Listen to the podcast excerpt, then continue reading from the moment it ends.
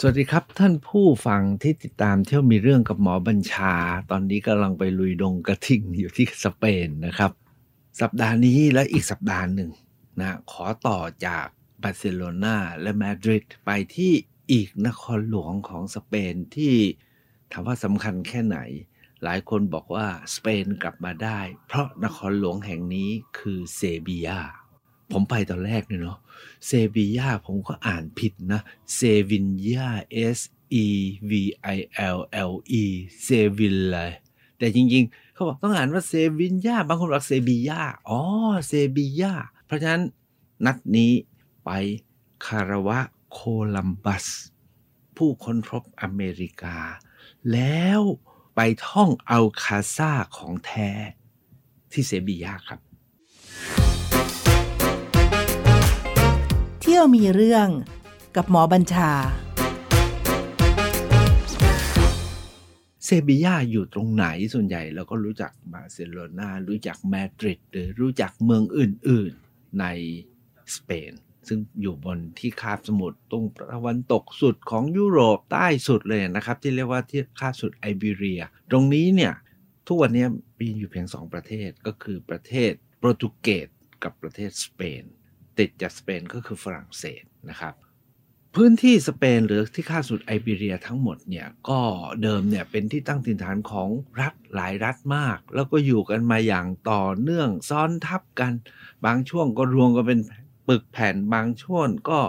แยกย่อยออกเป็นรัฐเล็กรัฐน้อยนะครับ ตามที่คราวที่แล้วได้เล่าไปแล้ว การรวมกันครั้งใหม่ แล้วก็เกิดจนเป็นสเปนเนี่ยว่ากันว่า เซบียานี่แหละครับ เป็นหมุดหมายสำคัญของการทำให้เกิดเป็นสเปน ก่อนที่เมืองหลวงของสเปนจะย้ายมาอยู่ตรงกลางก็คือมาดริดท่านผู้ฟังคงจำได้ถามว่ามันเกิดขึ้นมายังไง ผมขอทบทวนนิดหนึ่งก่อน ทบทวนก็คือว่าที่ค่าสุดนี้เนี่ยอยู่ทางตะวันตกสุด แต่ว่ามีช่องแคบเล็กๆที่ที่ชื่อว่าช่องแคบยิบรอนตา ซึ่งอยู่ทางใต้สุดของสเปนแล้วก็ต่อกับ เหนือสุดของแอฟริกา ที่เพียงแค่ข้ามช่องแคบยิบรอนตาเนี่ยก็เรียกว่าลงไปสู่แอฟริกาได้อีกทวีปหนึ่งเลยหรือที่เรียกว่าการละทวีป แผ่นดินนี้เนี่ยเท่าที่เขาว่ากันว่าเนี่ยมันมันอยู่ตั้งหลายหมื่นปีแล้ว out of แอฟริกาจะไปทางไหนบ้างเนี่ยแต่มีหลักฐานว่าบนคาบสุดไอเบีเรียเนี่ยมีการตั้งถิ่นฐานมีสุสานมีหลุมศพ มีอะไรต่ออะไรเนี่ยมาเป็นหมื่นหมื่นปี แล้ว ในยุคของกรีกและโรมันเนี่ยครับก็จะมีกองทัพกองกำลังมีเรียกว่ามีมีเมืองสมัยกรีก สมัยโรมันอยู่ที่ค่าสุดนี้ด้วย ต่อมาเมื่อเอาว่าเมื่อยุคโรมันล่มแล้วก็ย้ายไปทางตะวันออก ก็มีชนเผ่าจากแถวๆเยอรมันนะครับ คือวิสกอสเนี่ยนะครับ ก็บุกเข้ามาแล้วก็มาตั้งถิ่นตั้งฐาน หลังจากวิสกอสอยู่แล้วก็มีหลายชนเผ่ามาตั้งอยู่เนี่ยก็เป็นแคว้นนั้นแคว้นนี้ จนกระทั่งเกิดรัฐใช้คำว่าเกิดรัฐอาหรับนะครับ คือรัฐมุสลิมเกิดขึ้นที่อุมัยยาตอับบาซิยะนะครับ แล้วฝ่ายโลกอาหรับเนี่ยก็มีการแตกนะแตกแยกย่อย ผมใช้คำว่าแตกแยกย่อย ก็เกิดบางราชวงศ์เนี่ยนะครับ ก็ข้ามช่องแคบยิบรอนตา เพื่อที่จะมาที่คาบสุดไอเบเรีย บางฝ่ายบอกว่าข้ามมาเพราะฝ่ายวิสิกอสเนี่ยขอให้มาช่วยเพราะทะเลาะกันเองก็เลยขอกองกำลังจากทางพี่น้องมุสลิม หรือเพื่อนมุสลิมมาช่วย ปรากฏว่าฝ่ายมุสลิมเมื่อขึ้นมาแล้วเกิดไม่กลับ แล้วก็ค่อยๆแผ่ค่อยๆแผ่ก็เกิดเป็นรัฐขององค์กาลิบหลายองค์กาลิบอยู่ตรงนี้อยู่ตรงนั้นอยู่ตรงนั้น โดยเฉพาะอย่างยิ่งที่ เซบียาเนี่ยแหละครับ มีแคว้นมีรัฐ เอาว่าผมจำชื่อไม่ได้ เพราะชื่อสลับซับซ้อนแล้วเปลี่ยนกันตลอดเวลา เอาว่ามีองค์การลิบมาตั้งรัฐอยู่ที่เซบียานะครับ แล้วก็ใช้เซบียาเนี่ยเป็นนครหลวง มีป้อม มีราชวังนะฮะอยู่ที่เซบียาแล้วใกล้ๆกันนั้นก็ยังมีแกรนาดา มีคอร์โดบา ก็เป็นแคว้นของออพี่น้องแห่งโลกมุสลิม นะครับที่เราเรียกแขกมัวก็อยู่แถวๆนี้นะครับ ก็มีทั้งหลายรัฐมากเลย จนถึงราวๆใช้คำว่าเมื่อประมาณ 7-800 ปีที่แล้วนะครับ ทางฝ่ายพี่น้องที่อยู่ในโลกยุโรปนะฮะก็คือกรีกโรมันเนี่ยก็ปรับตัวกันใหม่นะครับเเกิดมาเป็นชาวที่เรียกว่าชาวชาวเยอรมนิก ชาวเยอรมันฮับสเบิร์กโอ้ยหลายอีกหลายหลายสกุลหลายราชวงศ์แล้วกัน ก็ รับศาสนาคริสต์นะครับโลกคริสเตียนนะครับ ฝ่ายศาสนาคริสต์ก็อยากกลับมา อยู่คืนที่ไอเบีเรียนี้ก็เริ่มส่งกองกำลังเข้ามาแทรกเข้ามาซึม เข้ามารุกเข้ามารบ เพราะว่าเขาเชื่อว่าตรงนี้เป็นแผ่นดินของเขาก่อนอก่อนที่โลกอิสลามนะครับ พี่น้องอิสลามจะมาตั้งรัฐที่นี่เดิมก็เป็นของเขาวิซิกอตเข้ามา แล้วก็พี่น้อง อิสลามเข้ามาเขาก็อยากกลับคืนมา มีกษัตริย์หลายพระองค์ที่เริ่มรบกันเข้ามา จนกระทั่งเมื่อราวๆคิตศตวรรษที่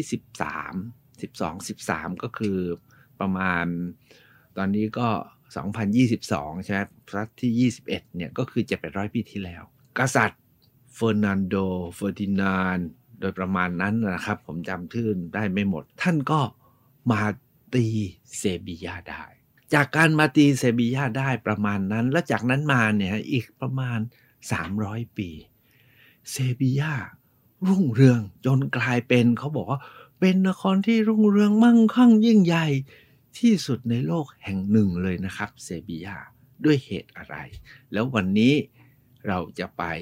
ที่เซบียาผมเขาบอกว่าไปเซบียามีสถานที่อยู่สองที่ห้ามไปวันเดียวกัน เขาบอกงี้เลยนะ ห้ามไปวันเดียวกันอยู่ในหนังสือท่องเที่ยวเขาบอกว่า ทั้งสองที่นี่มันใหญ่มาก แล้วถ้าท่านไปวันเดียวกันเนี่ย ท่านจะรู้สึกจะเสียดาย เพราะว่าที่หนึ่งก็ไม่จบที่สองก็ต้องรีบไป ที่สำคัญคือระบบตั๋วผมบอกแล้วนะครับ ที่สเปนที่เซบียาแถวๆนี้เนี่ย ระบบตั๋วเขาขายแบบจำกัดมากคือฟิกเวลานะ เข้าเวลานั้นต้องออกเวลานี้ เพราะฉะนั้นถ้าเรา จองตั๋วไปสองที่ในวันเดียวกันเนี่ยกะว่าจะไปเที่ยวชั่วโมงไม่จบสองชั่วโมงไม่ทั่วเอาอย่างเงี้ยนะครับ มันก็จะเสียดายหรือไม่ก็จะหมดแรงที่จะไปเที่ยวอีกแห่งหนึ่ง แต่วันนี้ผมจะพาไปทั้งสองที่เลยครับ ก็คือไปคาราโคลัมบัส ซึ่งศพของโคลัมบัสเนี่ยตอนนี้อยู่ในมหาวิหารที่ว่ากันว่าใหญ่ที่สุดในโลกคือ Cathedrals นะครับ Cathedral อยู่กลางเซบียาเลย ผมจะพาไปที่นั้น มันไม่ใช่มีแต่เฉพาะศพของโคลัมบัสกับลูกชาย แต่ยังเป็นมหาวิหาที่เขาบอกว่าใหญ่ที่สุดในโลกตอนสร้างเนี่ยนะครับหลังจากพี่น้องคริสเตียนนะครับมาเอาว่ามาเอาคืนเซบียาแล้วก็รุกจนพี่น้อง อิสลามเนี่ยถอยร่นไปอยู่ตอนใต้ ร่นไปเรื่อยร่นไปเรื่อยร่นไปเรื่อยเป็นสุดท้ายอยู่แคนาดา จนสุดท้ายข้ามยิบรันต้ากลับออกไปเลย แล้วถ้าใครไม่กลับเนี่ยว่ากันว่าบังคับเลยนะฮะให้เปลี่ยนศาสนามาถือคริสต์แล้วตอนมาถึงใหม่ๆเนี่ยพี่น้องคริสเตียนเนี่ยนะครับก็ขอใช้มัสยิดนะฮะที่มีเสามินเรเสาแบบว่าเสาอ่านประกาศอาซานเนี่ยนะครับเป็นโบสถ์อยู่ไปอยู่มาก็บอกว่าสร้างใหม่ดีกว่า ก็เลยมีการรื้อหลายส่วนลง แล้วก็สร้างใหม่ แล้วตอนที่สร้างเนี่ยทุกตำนานเรื่องเล่าจะบอกว่าตอนที่สร้างเนี่ยพระคดินันหรือว่าทางเจ้านครรัฐนี้บอกว่า เราสร้างให้มันใหญ่สุดๆแบบที่เรียกว่า ใครมาเห็นทีหลังเนี่ยต้องบอกว่าพวกนี้บ้าเขาใช้คำนี้นะครับ ผมไม่ได้ว่านะ ในทุกหนังสือบอกว่า is a mad they will say that we are mad to build the cathedral so big like this เนี่ยเขาเขียนอย่างเงี้ยนะครับเพราะฉะนั้น cathedral ที่นี่เขาบอกใหญ่ที่สุดโดยพื้นที่ใหญ่กว้างนะครับ แล้วเขายังบอกเลยว่า ถ้าจะเที่ยวแคทดรัลนี้ให้สวยนะ ต้องเที่ยวข้างนอก เดินให้รอบ เดินให้รอบครับ โชคดีครับพวกผมได้ไปนอนอยู่ใกล้ ๆ เดินกันหลายรอบเลยครับ เพราะว่า กลางวันก็อยอยากดู เพราะที่เที่ยวมันก็อยู่รอบนะครับ ร้านค้าก็อยู่รอบ อันที่สองพอกลางคืนนะครับ เปิดไฟสวยมาก ที่ยิ่งกว่านั้นคือมีรถรางวิ่งรอบด้วย รถรางเขาเหมือนกับ bullet train นะหัวมาแบบสมัยใหม่เลยเหมือนกับรถไฟฟ้าบ้านเรา ไม่ใช่แบบรถราง รถไฟปู๊นปู๊นนะครับ เพราะมันสวยน่าเดิน มีประตูแต่ละประตูเนี่ยเขาบอกแต่ละประตูก็มีชื่อนะฮะแล้วทุกประตูเนี่ยเขาจะมีงานปูนปั้น ที่ผมใช้คำว่าเขาแบบแบบเป็นศิลปะแบบแขกมัวร์ผสมโกธิกนะครับโกธิกแบบที่เราไปพระราชวังบางปะอินนะเป็นยุคเรเนซองส์นะฮะที่นี่ก็เขาบอกว่าเป็นการฟื้นฟูศิลปะวิทยาการของสเปนที่เซบียาเพราะฉะนั้นเนี่ยมีประตูแต่ละประตูที่เขาบอกว่าต้องเดินดูให้ทั่ว แล้วก็บางประตูเนี่ยมีไฮไลท์แต่เขาไม่ได้เปิดทุกประตูนะครับพวกผมเนี่ยผมไปติดใจประตูหนึ่งเหมือนกับทุกคนในโลกนี้ก็จะติดใจประตูนี้คือเขาแขวนไอ้เข้ไว้ที่ปากประตู ไอ้เข้นี้ไม่ใช่ไอ้เข้จริงนะก็เป็นหุ่นจำลอง ผมก็ไม่รู้ทำไมต้องใช้ตัวจระเข้มาห้อยอยู่ที่ปากประตู อันนี้เราก็นึกถึงเนาะหลายๆ ที่เนี่ยเขาใช้รูปจระเข้เนี่ยเป็นสัตว์สัญลักษณ์ของชีวิต หรือสัญลักษณ์ของเทพของเจ้า ที่นี่เขาก็มีจระเข้อยู่ที่ปากประตูด้วย แต่เอาว่าพอเราเข้าไปข้างใน วันนั้นเนี่ยเราเดินเดินได้ไม่ทั่วทั้งบริเวณ เพราะเขาจะมีพิธีงาน แต่ก็ได้เข้าไปดูไฮไลท์สามสี่อย่างของของมหาวิหารแห่งเซบียาแห่งนี้นะครับ ไฮไลท์ที่หนึ่งก็คือสุสานของโคลัมบัส อันนี้ใครๆไปก็ต้องต้องแวะเข้าไป สุสานของโคลัมบัสเนี่ยนะครับ ต้องใช้คำว่าว่าทำสวยมากเลยถามว่าโคลัมบัสตายเมื่อไหร่ โคลัมบัสคือใคร โคลัมบัสเนี่ยจริง ๆ ไม่ใช่คนสเปน แต่เป็นนักเดินเรือ แล้วก็ได้รับพรพิเศษก็คือได้รับการสนับสนุนจากกษัตริย์สเปน คือพระนางอิซาเบลลากับเฟอร์นันโดนะครับพระสวามีแห่งเซบียานี่แหละครับ เป็นผู้สนับสนุนให้ออกไปเดินทางเพื่อแสวงหาดินแดนโลกใหม่ ตอนนั้นท่านคงจำได้นะครับว่าทางสเปนกับโปรตุเกสเนี่ยใหญ่มาก เพราะว่ามีกองทัพเรือที่เกรียงไกรแล้วก็ทั้งสองฝ่ายเนี่ยก็มีกองเรือที่ยิ่งใหญ่เพื่อที่จะออกไปแสวงหาดินแดน และแสวงหาของแปลกแสวงหาความมั่งให้กับรัฐสองรัฐเนี้ยก็ทะเลาะกันนะตกลงกันไม่ได้ รบกันบ้างอะไรบ้าง จนสุดท้ายเนี่ยต้องให้ดูเหมือนถ้าจำไม่ผิดสันตปาปาก็ตัดสินใจ บอกว่า โปรตุเกสให้ไปทางตะวันออก สเปนให้ไปทางตะวันตก เอาแถวแถวช่องแคบยิบรอนตานี่แหละ เป็นเป็นจุดจุดแบบว่าเป็นจุดถ้าไปทางตะวันออกก็คือลอกไปทางเมดิเตอร์เรเนียนนู่นนะฮะไปออก ก็โปรตุเกสก็ออกมาก็มาเจอมัลลักกาไงครับ มาเจอมาเก๊าไง ส่วนสเปนเนี่ยไปตะวันตก เป้าหมายของพวกนี้เขาจะไปหาอินเดียกัน เพราะอินเดียเป็นแดนมั่งคั่ง ปรากฏว่าโคลัมบัสเนี่ยก็ออกจากท่าที่เซบียานี่แหละครับ เพื่อที่จะไปหาอินเดียแต่ไปทางโลกตะวันบอกว่าออกไปถึงไปเจอหมู่เกาะอินดิส ตะวันตกก็คืออยู่ในย่านทะเลแคริบเบียนอเมริกา กลางอเมริกาใต้จนสุดท้ายก็ขึ้นไปถึงเม็กซิโก แล้วก็ไปเจอคุ้มเงิน เมื่อไปเจอแล้วนะครับ ก็พิชิตแล้วเอาว่าเอาให้สั้น นำมาซึ่งความมั่งคั่งให้กับสเปน สเปนเนี่ยร่ำรวยมหาศาลจากการไปค้นพบอเมริกา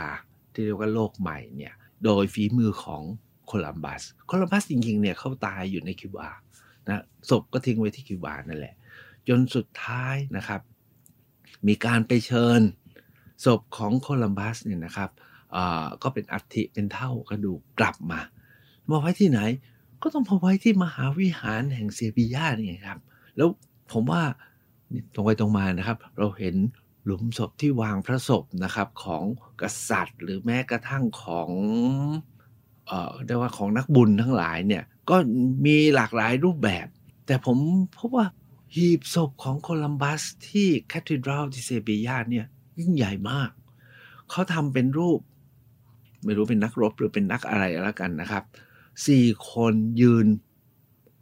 แบกหีบลอยอยู่เลยนะครับ แล้วหีบที่ว่าเนี่ยสวยสง่ามาก เข้าไปถึงก็เตะตาทุกคนก็เห็นถ่ายรูปได้รอบทิศทาง ตั้งอยู่ในกลางโถงที่ยิ่งใหญ่มาก มีคนตั้งบอกว่าตกลงกระดูกที่อยู่ในหีบที่เนี่ยมันใช่โคลัมบัสหรือเปล่า เขาบอกไม่ใช่หรอก เพราะว่าจริง ๆ แล้วเนี่ย กระดูกโคลัมบัสก็อาจจะไปอยู่ที่ไหนก็ไม่รู้ แล้วก็ หรือจริง ๆ แล้วเป็นกระดูกของลูกชายโคลัมบัส แต่ปรากฏว่าก็เอากลับมาแล้วอะ ล่าสุดนะฮะในหนังสือหลายหนังสือในเอกสารหลายเอกสารบอกว่า เอาไปพิสูจน์ DNA แล้วยืนยันว่าเป็นโคลัมบัสแน่ผมก็ไปเทียบเทียบกับ DNA ใครผมไม่รู้นะ ไม่ได้ไปศึกษาโดยละเอียด ท่านที่ยังข้องใจไม่อยากจะเชื่อ ก็ไปค้นต่อแล้วกัน แต่มีอีกสองอย่างที่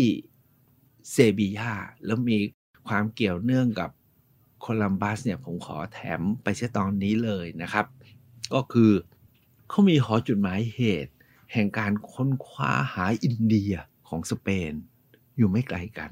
ผมเนี่ยทำงานหอจุดหมายเหตุพุทธราช ก็ต้องแวะไปสิครับ อยากรู้อยากเห็นปรากฏว่าไปที่อาคารหอจุดหมายเนี่ยอาคารเขาใหญ่มากเนาะแต่ที่ตื่นเต้นที่สุดก็คือเขามีเรื่องเรื่องราวและร่องรอยเกี่ยวกับการส่งโคลัมบัสไปสเปน เท่สุดๆก็คือเขามีหีบที่ใส่เอกสาร การค้นคว้าและค้นพบของโคลัมบัสแล้วมาวางให้เราดูอยู่ที่หอจุดหมายเหตุด้วย นี่สิครับที่สำคัญ 500 ปีที่แล้ว หีบที่โคลัมบัสใช้ ไปในเรือ เดินทางไปถึง แล้วเอาหลักฐานกลับมาถวายพระนางอิซาเบลากับเฟอร์นันโด หีบยังอยู่เป็นหีบไม้เหมือนกับหีบไม้บ้านเราอะครับ หีบไม้แบบที่เราว่าเป็นหีบเมืองจีนนะแต่มีตรา มีคล้ายๆมีแท็กนะเขียนไว้ เห็นแล้วอืมเหลือเชื่อนะห้าร้อยปีโลกฝรั่งเขาเนี่ยทำกัน แต่อีกแห่งหนึ่งที่ผมก็อดไม่ได้ เขามีอีกหอคอยหอคอยหนึ่งอยู่ริมแม่น้ำที่เราไปพักคือรินะแม่น้ำที่เรียกว่าเป็นแม่น้ำที่หล่อเลี้ยงเซบียาเนี่ย ชื่อว่าแม่น้ำ ผมเรียกไม่ถูกเตรอานา T R I A N A เตรอานาเตรอานานะครับ แล้วเขาบอกมีหอป้อมอยู่ป้อมหนึ่งเป็นป้อมคล้ายเป็นป้อมปราการ และสุดท้ายกลายเป็นหมุดหมาย แล้วในที่สุดก็กลายเป็นสัญลักษณ์ของเมืองเซบียา ป้อมนี้เนี่ยครับเขาบอกว่าเขาเรียกว่าป้อมทอง ตอนแรกผมก็ดูโอ้โห ป้อมนี้เป็นที่ขนทองมาเขาบอกไม่ใช่ เป็นป้อมที่หลังคาเนี่ยเป็นโลหะแล้วก็เป็นสีทอง เขาก็เรียกว่าป้อมทองนะครับ มีชื่อภาษาภาษาสเปนอะจำไม่ได้อะไรโคโรโคโรผมจำไม่ได้นะครับ แต่ว่าป้อมนี้เนี่ยทุกวันนี้เขาทำเป็นพิพิธภัณฑ์ที่มีความหมายมากคือพิพิธภัณฑ์ว่าด้วยการเดินเรือทะเล และการนำมาซึ่งความยิ่งใหญ่ของเซบียาและสเปน ผ่านป้อมนี้ ว่ากันว่าเรือทุกลำที่มาจากอเมริกา ทวีปอเมริกาตั้งแต่ยุคโคลัมบัส เรือทุกลำที่จะออกจากเซบียาเพื่อไปแสวงหาความมั่งคั่ง แสวงหาเมืองขึ้น แสวงหาอำนาจ ก็ออกไปจากป้อมนี้นะครับ แล้วเมื่อกลับมา เงินสิ่งที่สเปนไปได้มาจากอเมริกาคือเงินตรา กับเงินบริสุทธิ์ ซึ่งมีแหล่งแร่เงินยิ่งใหญ่อยู่ในเขตเปรูเม็กซิโกโบลิเวียนะครับเนี่ยก็ขนเข้ามา เพราะที่นี่เขาบอกเป็นที่รับเงินตอนหลังเนี่ย ไม่ใช่รับแค่เงินดิบนะครับเขาไปตั้งโรงผลิตเงินอยู่ในเม็กซิเม็กซิโกโบลิเวียเลยครับ แล้วก็เอาเข้ามา เงินพวกนี้ทุกวันนี้เนี่ยยังใช้จ่ายกันอยู่ จนถึงมายุคพระเจ้าฟิลิปพระเจ้าชาร์ลส์นะครับ แล้วเงินเนี้ยพบมากเลยที่ที่บ้านผมที่นครศรีธรรมราช หรือว่าในมาเลเซียเนี่ยยังใช้เงินจากสเปนอยู่นะครับ เมื่อประมาณร้อยกว่าปีที่แล้ว ถามว่าเงินพวกนี้มาจากไหน เขาบอกว่ามาจากฟิลิปปินส์แล้วเขาบอกว่า รู้ไหมทำไมฟิลิปปินส์ชื่อฟิลิปปินส์เพราะพระเจ้าฟิลิปของสเปนนั่นแหละมาตีได้หมู่เกาะที่ฟิลิปปินส์แล้วก็เปลี่ยนชื่อหมู่เกาะมินดาเนาลูซอน อะไรต่ออะไรเหล่านี้เรียกว่าเป็นฟิลิปปินส์คือดินแดนแห่งพระเจ้าฟิลิปนะครับ ทั้งหมดนี้คือเป็นเรื่องของสเปน แล้วสเปนมาฟิลิปปินส์ จนมาถึงเมืองไทยเนี่ยมาค้าเนี่ยมาทางไหน ไม่ได้มาทางอินเดียนะครับเขาข้ามนะออกจากสเปนข้ามแอตแลนติกไปที่อเมริกา แล้วก็อ้อมแหลมตอนใต้สุดของอเมริกาใต้ มาหมาสุดแปซิฟิกมาขึ้นฟิลิปปินส์และจากฟิลิปปินส์เนี่ยมาค้าเมืองจีนมารบจีน แล้วก็มาค้าที่ภาคใต้คาบสมุทรไทย ที่มหาวิหารคาทดรัลของเซบียาเนี่ยมีสามสี่อย่างที่ผมคิดว่าเข้าไปแล้ว โอ้ ขนาดนี้เลยเนาะเวลาเราเข้าไปแคท h ดรัลของคริสเนี่ยเขาจะดูออกแกนว่าออกแกนใหญ่แค่ไหนยิ่งใหญ่ย่างที่นี่ธรรมดาอยู่แล้ว เพราะขนาดมหาวิหารใหญ่ออกแกนเขาก็ยิ่งใหญ่ แต่ผมมาดูรายละเอียดไม่ออก แต่ผมไปจะไปทึ่งกับเขาเรียกว่าอะไรอะแผงอะคือถ้าเราไปวัดเราก็จะเห็นพระพุทธรูปประธานใช่ไหมครับแล้วก็ภาพฝาผนังข้างหลัง ถ้าในวิหารหรือโบสถ์คริสต์เนี่ยข้างหลังเนี่ยเขาจะเป็นงานแกะสลักและรูปพระเยซูรูปพระแม่เจ้า ที่นี่เขาบอกว่าเป็นงานแกะสลักไม้เป็นห้องเล็กๆๆๆแล้วก็มีรูปเกี่ยวกับพระเยซูกับพระแม่หรือเซนต์นักบุญทั้งหลายเนี่ยประดับไว้แบบเป็นแผงใหญ่มาโหฬารแล้วยิ่งใหญ่มาก ยิ่งใหญ่มากเขาไม่ให้เราเข้าอะเขาใส่ลูกกรงแต่เรียกว่ายิ่งใหญ่ใหญ่แบบ ถึงเข้าไปก็ไปไม่ถึงครับยิ่งใหญ่เหลือเกินนะครับ อันนี้ก็คือที่สำคัญ แต่ที่โดมสิครับ ที่โดมของมหาวิหารแคทดรัลที่นี่เนี่ยผมว่าเขาออกแบบสวยมากนะครับ มีรายละเอียดแบบที่เราเห็นระยิบระยับเป็นดาว แล้วบางช่องก็มีประดับกระจกนะฮะกระจกสีเป็นลวดลาย อันนี้คือส่วนที่ยิ่งใหญ่และอลังการของแคทดรัลที่ว่ากันว่าใหญ่ที่สุดแล้วตอนที่สร้างเขาใช้เวลาสร้างอยู่ร้อยปีนะครับ แล้วบอกว่าเราสร้างให้คนรุ่นหลังเห็น แล้วบอกว่าคนสร้างต้องบ้าแน่ก็เข้าไปดูข้างในแล้วบ้าจริงนะครับ เชื่อได้ว่าบ้าจริง ที่ต้องดูอีกอย่างหนึ่งก็คือว่า รูปของพระเยซูแล้วรูปของนักบุญที่เขาปั้นเนี่ย วลาเราไปวัดไทยเราก็ไปดูพระพุทธรูปปางต่าง ๆ องค์นู้นพระพักอะไรเงี้ยที่นี่เขาก็แบบเดียวกันนะครับงดงามนะฮะเพียงแต่ว่าผมรู้เรื่องน้อย อย่างที่ไปดูพระพุทธรูปเราก็รู้นี่ปางนั่นเรื่องนี้เรื่องนั้นนี่รูปพระโมคคัลลานะนี่รูปพระสารีบุตร แต่ของเรื่องของคริสอ่านนะอ่านแล้วก็ลืมจำไม่ได้ก็เอาว่าไปกันเองแล้วกันนะครับ ออกจากมหาวิหารแคทดรัลซึ่งผมพ่วงหอจดหมายเหตุแล้วก็ หอทองที่ว่าด้วยมาริทานมิวเซียมแล้วเนี่ยที่เซบียามีอีกที่หนึ่งที่ต้องเที่ยวนะครับแล้วก็ไม่เที่ยวไม่ได้ แล้วเขาบอกว่าอย่าไปวันเดียวกัน ผมเองก็จริงๆวันนั้นเนี่ยไม่ได้ไปวันเดียวกันครับ เราไปเว้นไว้เพื่อไปอีกวันหนึ่งที่นี้ก็คือที่อัลคาซาพวกเราคนไทยนะไปพัทยาเราต้องไปดูดูดูบาร์อัลคาซาหรือโรงละครเนาะไปดูการแสดงอัลคาซาที่โอ้โหไปแล้วมัน สวยมันเพลิดเพลิดเพลินเจริญใจแล้วอัลคาซาที่เซบียาเนี่ยคืออะไรเป็นยังไงบ้าง มันจะมีลาย เรียกว่าวิคล้ายๆ กับวิหาร แล้วมีปูนปั้นประดับหรือหินแกะสลัก เป็นแบบโกสิก แล้วก็มีรายละเอียดแบบแขกมัวนะครับ ที่ก็เห็นแล้วอะที่มหาวิหาร แต่ที่น่าตื่นเต้นที่นี่ก็คือว่าคิวที่นี่ยาว แล้วยากกว่า พอเข้าไปถึงเนี่ยนะครับ ไม่มีเวลาอะไรบ้างว่าคิวมาถึงแล้วเดินเข้าไปเลย ผ่านประตูสิงโตเข้าไป เขาบอกว่าที่นี่เดิมมันคือป้อมปราการครับอัลคาซาเนี่ยมันคือป้อม เอาคำว่าเอาเนี่ยนะ A L L เนี่ยแปลว่าศักดิ์สิทธิ์อัลกุรอาน เป็นป้อมปราการของกาลิบพระองค์หนึ่งตอนที่มาตั้งหลักแล้วก็ใช้เซบียาเนี่ยเป็น เป็นนครหลวงแห่งแคว้น ผมใช้คำนี้แล้วกัน แล้วก็สร้างป้อม ต่อมาก็พัฒนาป้อมนี้นะครับเป็นพระราชวังขององค์กาลิบพัฒนาเป็นอย่างงู้นเป็นอย่างนี้เป็นยังไงนะครับ ตอนที่เราไปถึงเนี่ย เราก็เห็นร่องรอยเขาบอกอันนี้เป็นของวิสิกอสออกแสดงว่าเคยมีร่องรอยวิสิกอสก็เคยอยู่มาก่อนนะครับ หรืออันนี้เป็นของกาลิบแต่อันนี้เป็นของ ของของสเปนแล้ว เอาเรื่องมีการสร้างซ้อนทับกันหลายยุคหลายสมัยมากนะครับ แต่ที่สำคัญก็คือพระนางอิซาเบลล่ากับเฟอร์นานโดเฟอร์ดินานเนี่ยนะครับ ทรงประทับที่นี่ แล้วก็เมื่อสเปนมาครองก็ขยายนะครับ เอาคาซาเนี่ยกลายเป็นพระตำหนักหรือพระบรมมหาราชวังแห่งสเปน ก่อนที่จะย้ายไปที่มาดริดที่นี่ก็คือเป็นวัง